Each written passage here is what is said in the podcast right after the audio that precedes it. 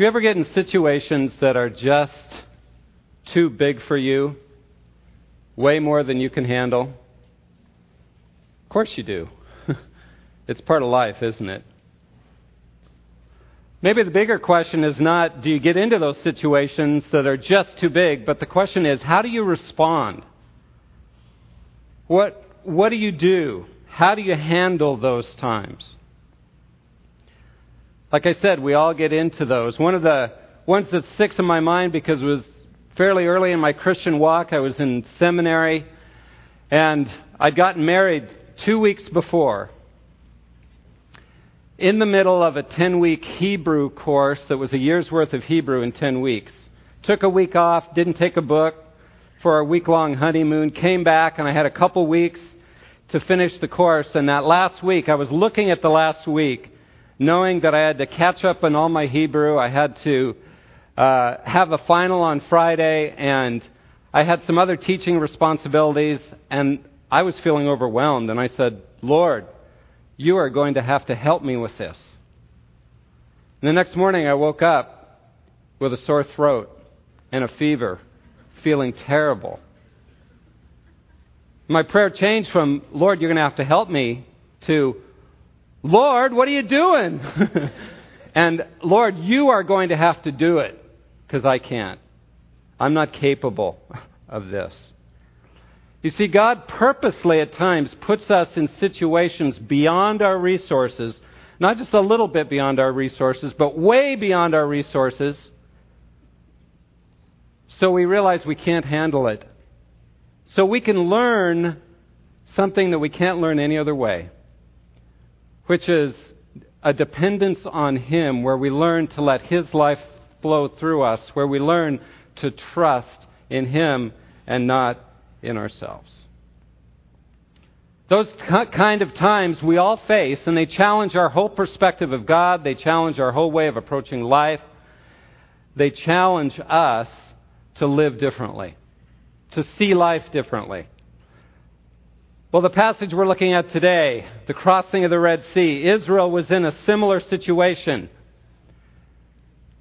Because God was trying to teach them to learn to trust Him rather than in their own resources. And to learn that God was still in control, no, uh, no matter how overwhelming their circumstances looked. And those are lessons we all need to learn, aren't they? So let's look together at Exodus chapter 14, beginning in verse 5 and see how to learn to let the Lord fight for us in those times. Let's look first at the overwhelming enemy. Verses 5 through 9. And let me set the, remind you of the context. Last week we saw how God brought the Israelites out of Egypt into the wilderness, and they're in the wilderness, and God said, Oh, by the way, now I want you to back up and I want you to go against, with your backs against the Red Sea. Because I have a plan. And it had to seem crazy to them. So this is what happened when the king of Egypt was told that the people had fled. Pharaoh and his servants had a change of heart toward the people. And they said, What is this we have done? That we've let Israel go from serving us. You see, for uh, Pharaoh and the Egyptians, it was all economic. How, how are we going to let all these guys go? They support our whole building industry, our whole construction industry. We can't let them go. We have hundreds of thousands of workers here. So they're thinking, we got to go after him. So he made his chariot ready and took his people with him. And he took 600 select chariots and all the other chariots of Egypt with officers over all of them. The Lord hardened the heart of Pharaoh, king of Egypt, and he chased after the sons of Israel as the sons of Israel were going out boldly. Then the Egyptians chased after them with all the horses and chariots of Pharaoh, his horsemen and his army. And they overtook them camping by the sea, beside Pi Hahiroth, in front of Baal Zephon. I want to show you an overhead that sets the context a bit here. Did some research this week on where this crossing might have happened, where they might have been backed up to the Red Sea. And you can see the Red Sea down here with the Gulf of Suez and the Gulf of Aqaba here. This is all Egypt over here, Sinai Peninsula. Up here is Israel. So they're brought out of here, and there's been some archaeology done in the last 20, 25 years that has suggested that they came across here and they ended up right here on the edge of the Gulf of Aqaba with their backs against there. And at that point, this is what's there this beach, a spit of land that's actually large enough for a huge crowd. There are probably two million Israelites here to be backed up on the beach there. And I suspect, based on the evidence, that that's where they were. They were on this beach, covering this beach with their backs to the Red Sea. At that point, Pharaoh gets all his armies and his chariots going, coming after them. Israel has nowhere to run. So Pharaoh brings out his mighty forces, his special ops, in other words. It says he brought out the very best chariots, 600 of the best chariots, plus the other chariots he had, and all his army, and he brings them out. Now you need to understand, chariots in those days were like tanks compared to infantry soldiers. You see, the chariots were armored, they were pulled by two horses that wore armor as well. You could get three to four men inside these chariots who had swords and shields. They were fast. They were powerful. They had protection. They could run right over people who were standing there. And the Israelites had nothing except a few spears, some rocks, sticks. They weren't well equipped at all. They had nothing to stand against these chariots. So imagine standing there and watching tanks roll towards you. They knew they did not have what it would take to stand against them. And understand, Pharaoh has just been completely humiliated by Moses and by the God of Israel. He was defeated by the ten plagues, shown that he couldn't, had no power against the true God. He had lost his own firstborn son as, as well as all the other firstborn of Egypt. He's had a change of heart now. He was humbled for a while, but now he he is fighting mad. So he calls out the special forces, he calls out his best men, he calls out his whole army in addition to reverse this mess, to prove that he's really in control. Superior weaponry, superior power, superior numbers. Israel sitting on the beach in big trouble.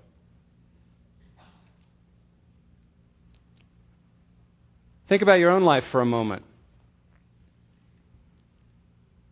When have you faced situations where it's just been overwhelming? And as you look at the enemy you're facing, you realize there is no way I have what it takes to deal with this enemy. The New Testament talks about the enemies we face the world, the flesh, the devil, Satan. And think about your own battles at times with the world. Maybe you know that, that, gosh, you shouldn't be so caught up in money and trying to live your life for that, but you can't seem to change your own heart and you seem, find yourself caught up in the selfishness and you should have it your way and all those kinds of things. And the world just keeps being consuming and you find that enemy too big for you. Or maybe it's your own flesh. Maybe you're struggling with addictions. Or there's things in your life that you just can't overcome in your own sinful life, in your thought life. And you're struggling, and, and the flesh is just too powerful for you. Or maybe you find that Satan keeps attacking you. He's the accuser, he's the murderer, he's trying to destroy your faith. And you find the accusations in your mind are going over and over. You're not really a Christian. You're not really God's. God doesn't love you. Just crawl into a hole, hide out. And Satan loves to accuse, and you find the accusations too big for you to handle. You find yourself caught up in resentment and unforgiveness that you can't deal with. Maybe you're caught up in overwhelming emotions that you can't seem to handle, or depression, or other things that you just cannot deal with. They're too big for you to deal with. We all face times like that, folks. There's not a one of us that doesn't. But I want you to note something a little comment in verse 8. Here's this overwhelming power. Pharaoh's coming, his army, Israel's in trouble, it's a mess. But verse 8 it says, The Lord, Yahweh, hardened the heart of Pharaoh.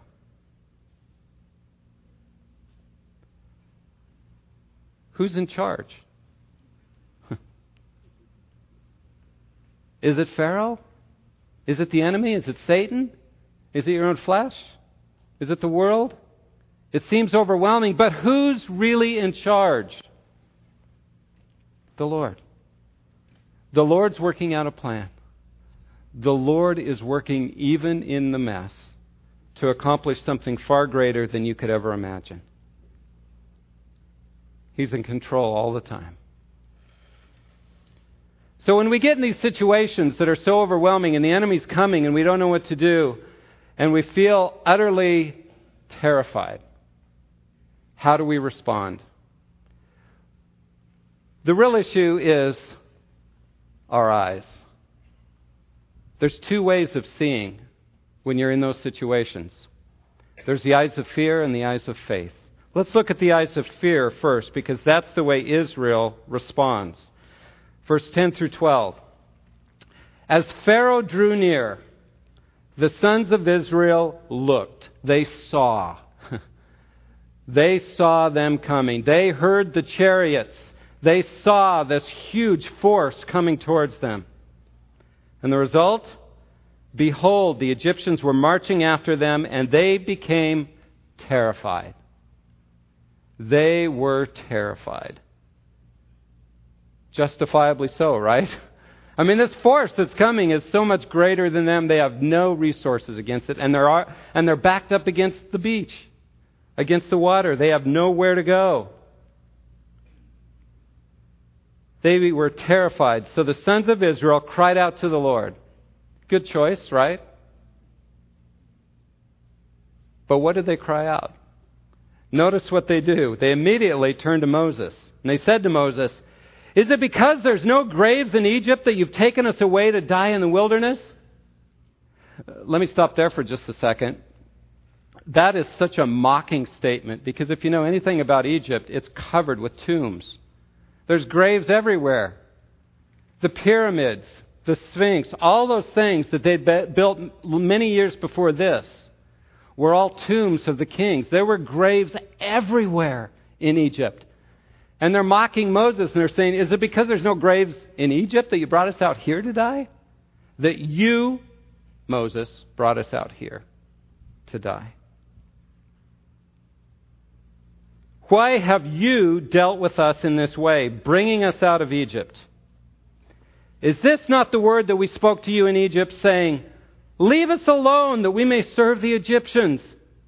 For it would have been better for us to serve the Egyptians than to die in the wilderness. Israel sees that the situation is terrifying. Their eyes are on the Egyptians. And as they look at the Egyptians, they're overwhelmed and they cry to the Lord. But I would suggest to you, we don't know what they prayed, but I think it was something like, Lord, you better fix this or else. It's probably an angry prayer a demanding prayer. Because when they don't get immediate results, what do they do? They turn on Moses. And listen carefully to what they say. It's your fault, Moses. You brought us here. You got us in this mess to die in the wilderness. So they're blaming him. And I want you to notice how they reinvent history. When you're afraid, do you notice how you reinvent history? When you want your own way, you reinvent history. There is no indication that they'd ever said, gee, leave us alone. We just want to serve in Egypt.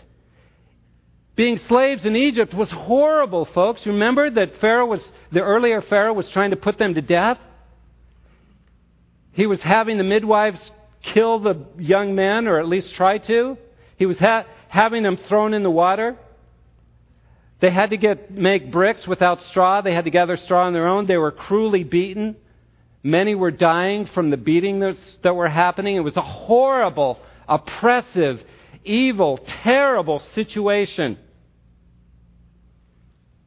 It was awful. And yet, when they get afraid, they begin saying, You know, it wasn't so bad. You know, I, I could handle that. Yeah, yeah, it was, it was good. You know, we had, as they say later in the wilderness, you know, at least we had leeks to eat and we had ugh, whatever. But they're reinventing history. Notice how often we do that. When we get scared, we think, well, maybe it wasn't so bad back there. It's a common phenomenon with abused women and other people that are abused. They keep going back. Why? It seems crazy. Well, because they convince themselves it wasn't so bad because they're so afraid that being out there might be even scarier, and it's the unknown. And so they go back to the oppression. And Israel's saying, It was better back there. Moses, why'd you bring us here? Because they're so afraid. Their fear has caused them to blame, to be angry, to reinvent history, and to want to run back to a horrible situation. Can you relate? When things get bad and you get afraid, you begin scrambling, you begin thinking not clearly, you lose touch with reality, you just want to somehow get out of this as quick as you can, and you're even willing to go back to the mess that your life was before because you are afraid. It's natural, okay? We do that. We do that because we're afraid of what's ahead. So we want to run. But are there other options? Is there any other way to go? I think there is. I think there is, and we see that now as we see Moses, who has eyes of faith instead of eyes of fear. He's looking at the same situation, but looking at it very differently, with different eyes. When I get up in the morning, one of the first things I do, I have my place that I like to go read and pray, and I open the shades because I want to see out. I want to see beyond where I am. I want to see beyond where I am in the house. And that's kind of what we're talking about here that when we're in those situations, we need to open the shades and look beyond our immediate circumstances that seem so overwhelming to us. We need to get a new perspective. We need to see differently. Notice what Moses says, verse 13 and 14. But Moses said to the people, do not fear. Don't give way to fear. Don't let fear control you. I know you're afraid, but don't let it control you. Stand firm and see the salvation of Yahweh, the Lord, which He will accomplish for you today. For the Egyptians whom you have seen today, you will never see them again forever. Yahweh, the Lord, will fight for you, while you keep silent. I know NIV says, be still. The word really is keep your mouth shut. It is. Moses says, you just need to keep your mouth shut. what Moses is pointing out is that what you see here, folks, is not what you get. The Lord is active. And your circumstances may look overwhelming, but what you see is not what you get. There's more. There is God. God will fight for you. Whatever you are facing, God will fight for you. And I want you to notice something interesting. What's their attitude like at this point? It's pretty bad, right? I mean, they're angry, they're blaming, they're not trusting God at all, but God offers them grace. He offers them love, even in their anger. I was flying on a plane and sat by a dear lady. Her name was Professor Winston, professor at a school in California, and we just shared our lives together. She was a wonderful Catholic lady who loved the Lord. She told me a story about when her son was nine years old. He was walking down the street, and an ambulance that was off duty ran a red light, smashed into a car, hit her son, knocked him through a plate glass window. He needed 500 stitches. The doctor said he would never walk again. But they were trying to just help him, and they gave him, started this series of surgeries that were, were going to be, I don't know, 20, 25 surgeries. About the third or fourth surgery, he needed to go through all the sequence. He'd been through several painful surgeries already. He was about to go into the next one, and he had a fever of 105, and they said, We can't operate with a fever that way. He's in the hospital with a fever. They need to operate that day, or they're going to have to start the whole series over again. She said she was so angry at God. God, what are you doing? She just railed at God. In four minutes, his fever dropped from 105 to normal. They did the surgery, and God did a miracle, and he never needed another surgery. He didn't have to go through the other 17 that were planned. He played basketball for his high school team. Folks, that's grace. You see, when you're angry and you're not trusting God, and yet He gives you grace. And you know what it did to her? Exactly what we're going to see to the Israelites. It gave her faith. This God is not someone I know. This is someone far greater than I've ever known. So God gives them grace.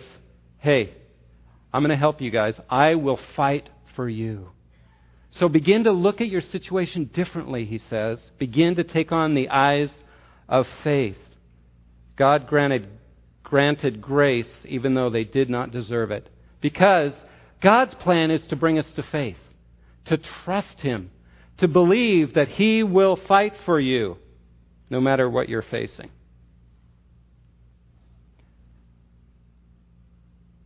Our tendency is not to stand we give way to fear.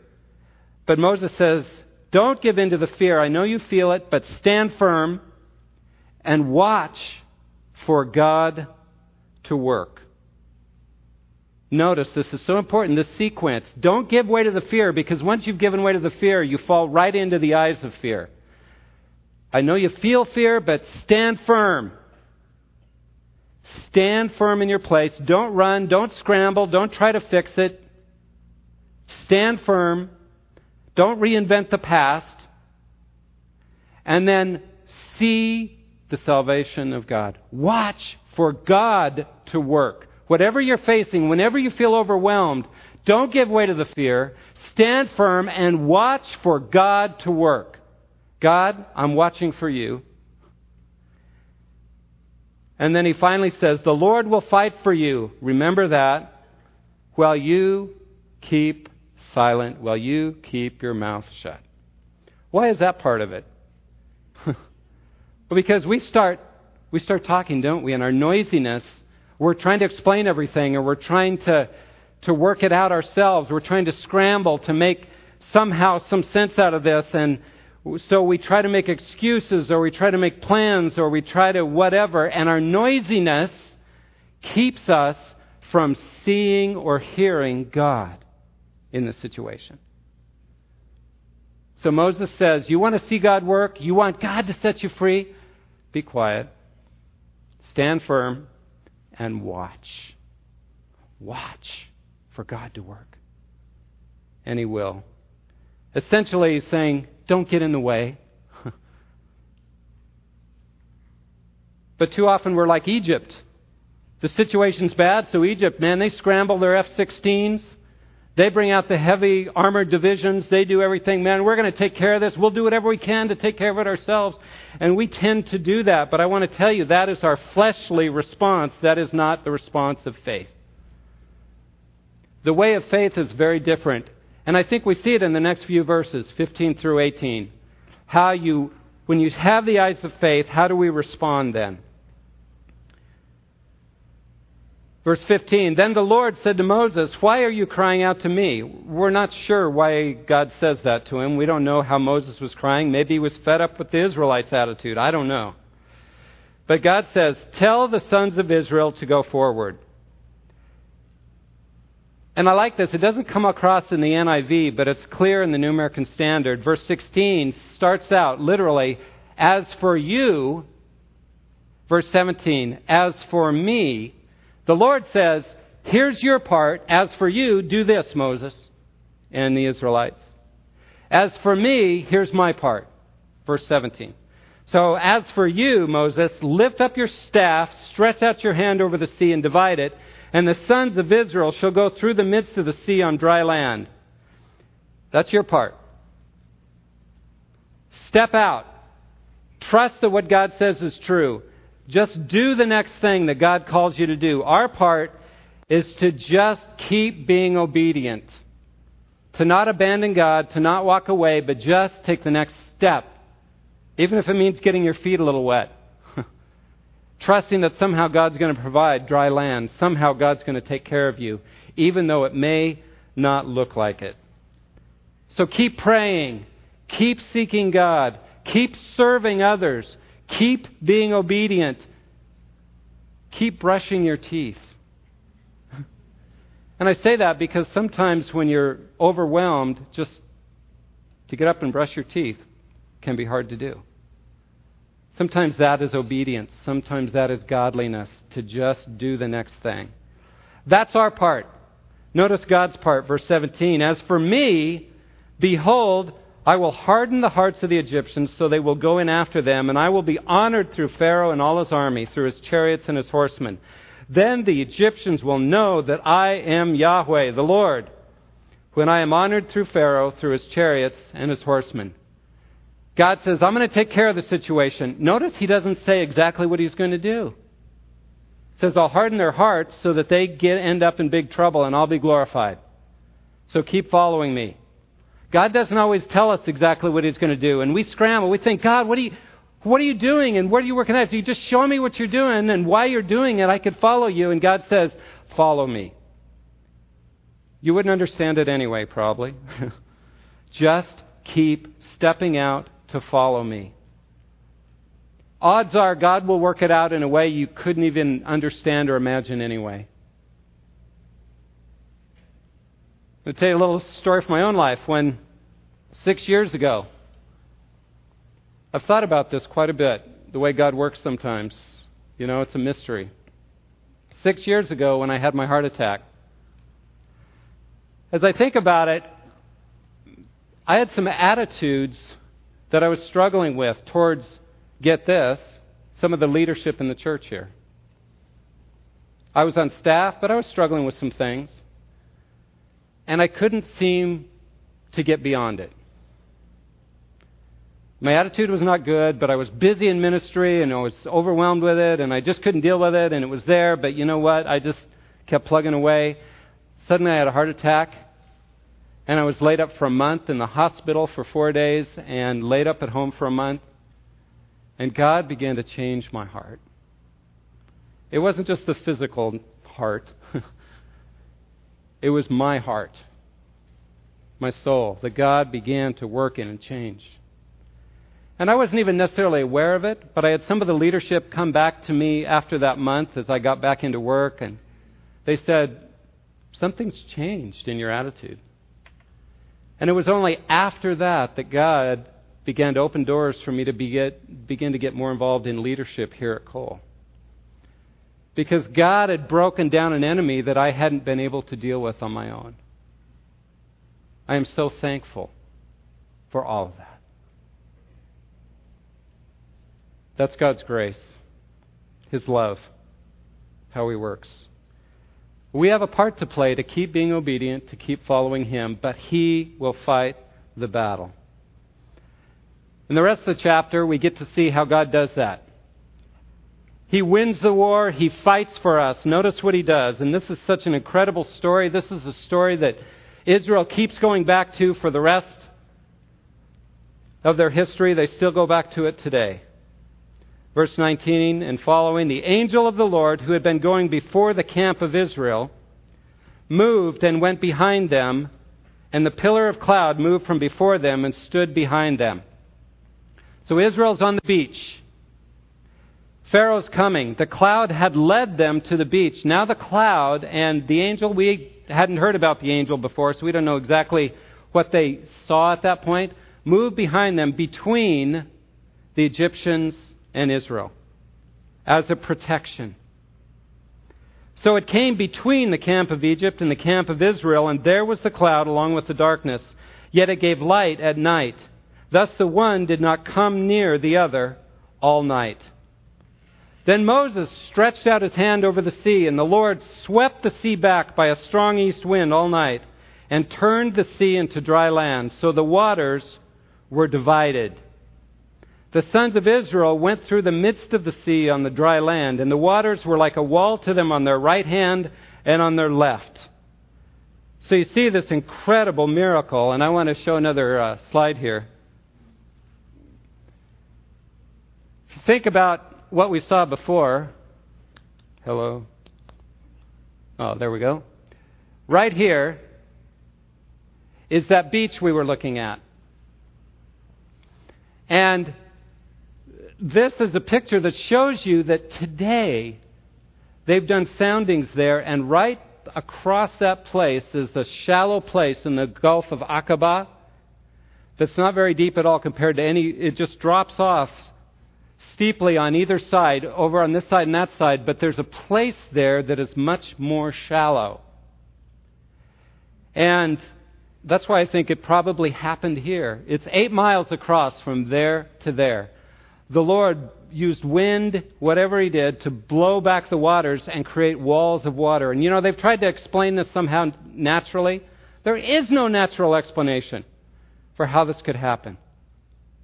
It's a miracle walls of water standing up on the side, and two million Israelites walk through on dry land. And get this this is reminiscent of Genesis chapter 1, where God, the Spirit of God hovered over the waters, it says, and God divided the waters and brought forth dry land in creation. This is a recreation, folks. The same word for wind is the word for spirit in Hebrew. The Spirit of God drove back the waters, created dry land, and Israel walks through on dry land. God is recreating a people. He's creating the people of God, just like He created the universe back in Genesis 1. Now He's recreating, using all His creative power to do something that you can't explain naturally because it's the creative power of God, the Spirit of God at work. It's a miracle. No matter what you're facing, God can bring His creative power into that situation. When you can't see a way out, He provides a bridge that you couldn't see. Verse 23 Then the Egyptians took up the pursuit, and all Pharaoh's horses, his chariots, and his horsemen went in after them into the midst of the sea. At the morning watch, the Lord looked down on the army of the Egyptians through the pillar of fire and cloud and brought the army of the Egyptians into confusion. I love that in verse 24. At the morning watch, the Lord looked down. I think that is purposefully mocking of the Egyptians. Now, this is the armored divisions. This is the power of Egypt. This is all their forces that they could, all the worldly power you can get, and God looks down on him. he just looks down on him, going following the Israelites on the bridge. God throws them into confusion. Verse 25, He caused their chariot wheels to swerve, and He made them drive with difficulty. So the Egyptians said, Let us flee from Israel, for the Lord is fighting for them against the Egyptians. Even the Egyptians testify that God's in this. Their chariot wheels start falling off. Everything's falling apart. The Lord's beginning to fight for them. The Lord looks down and says, they're nothing. Whatever your problem is, God looks down on it and says, I'm far bigger than that. Verse 26 through 29 Then the Lord said to Moses, Stretch out your hand over the sea so that the waters may come back over the Egyptians, over their chariots and their horsemen. So Moses stretched out his hand over the sea, and the sea returned to its normal state at daybreak. While the Egyptians, get this, were fleeing right into it. They were so confused, they were running right into the water, into the walls of water coming down on them. Then the Lord, my translation says, overthrew the Egyptians in the midst of the sea. Literally, as he shook out the Egyptians. You know, when you get a little bit of crumbs on your apron, shake it out. That's what God's doing to the most powerful army at earth, on earth at that time. Shook it out. Just shakes them out. Your situation that looks so overwhelming, God can just shake out the problem. That's how big God is. The waters returned and covered the chariots and the horsemen, even Pharaoh's entire army that had gone into the sea after them. Not even one of them remained. Total annihilation of the enemy. But the sons of Israel walked on dry land through the midst of the sea, and the waters were like a wall to them on their right hand and on their left. They walk across, there's walls of water. Egyptians get partway across, the waters come back, and they're all destroyed. I want to show you some slides that Ron Wyatt, who is a archaeologist, you can't see it, there you go. You can't see it very well on this slide, but it's round and covered with coral, but many think that it's a chariot wheel that they found on that land bridge. Next slide, please. There's one you can see actually that it's gold plated. It's a chariot wheel, and I'm sorry the lighting isn't better, but coral doesn't attach itself to gold, and so this is a gold plated one, and so it's laying there in the water as a chariot wheel. And I think I have another one for you. Here's a couple of human bones, and it's had to be blown up, but they've gotten these bones out of there. They're human bones there as well. There's chariot wheels, there's human bones. There's evidence right there on that land bridge for what we're talking about here, for the Exodus having happened in that exact spot.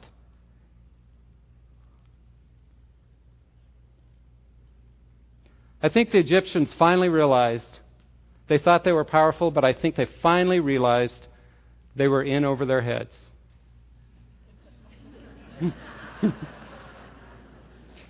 I know, bad pun. Passage ends this way The Lord saved Israel that day from the hand of the Egyptians. And Israel saw the Egyptians dead on the seashore. When Israel saw the great power which the Lord had used against the Egyptians, the people feared the Lord. And they believed in the Lord or trusted in the Lord and in his servant Moses. Before Israel saw the Egyptians coming. Now they see the Egyptians dead on the shore and they saw the great power of God. They're seeing different things, right? And they're seeing life differently now. And the result is what? Instead of fearing the Egyptians, they fear Yahweh. Not in a terrified way, but in a respectful way. Wow, He is so much greater than anything I face on earth.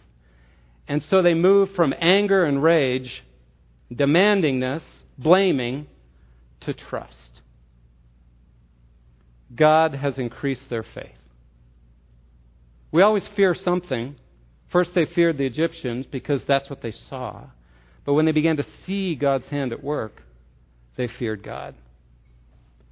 When God puts you in impossible situations, recognize that He has a plan in it to increase your faith. No matter what you're facing, does, does your life seem in disarray? Does it seem overwhelming? Does the enemy too, seem too big for you? Does your church seem to be in disarray? God is far bigger than any of that. And if you stand and you see and watch for God to work, He will fight for you Of course, the greatest example of this is the cross. We, in our helplessness, we could do nothing for ourselves. God stepped into our helpless state and chose to fight for us, to give up his life. And I don't think we realize what that battle cost Jesus as he chose to be abandoned by his own Father that he loved so much. But he chose to walk that path so that we'd have a bridge to walk across. From death and fear to life and trust in the Lord. So we want to celebrate communion now. To recognize our salvation, what God has done to fight for us, to bring us life. And imagine how the disciples felt as they're following their Messiah and they're trusting Him, and suddenly He gets arrested and then crucified in a most horrible way. Everything's lost, right? No.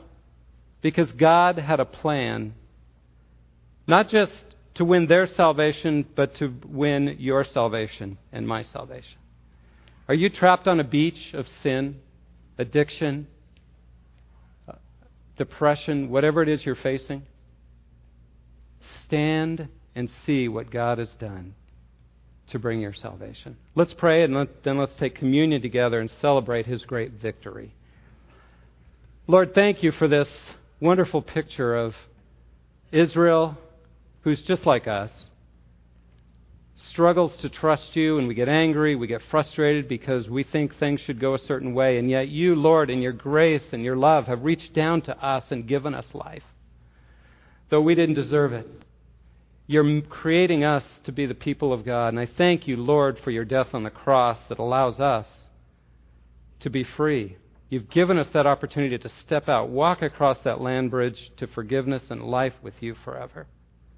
If there's anyone here, Lord, that hasn't made that step, I pray you'd move in their hearts today. Help them talk to somebody about it. Help them turn to you to find life. And as we celebrate communion, may we truly celebrate our salvation Thank you for the victory you've won for us. In Jesus' name we pray. Amen.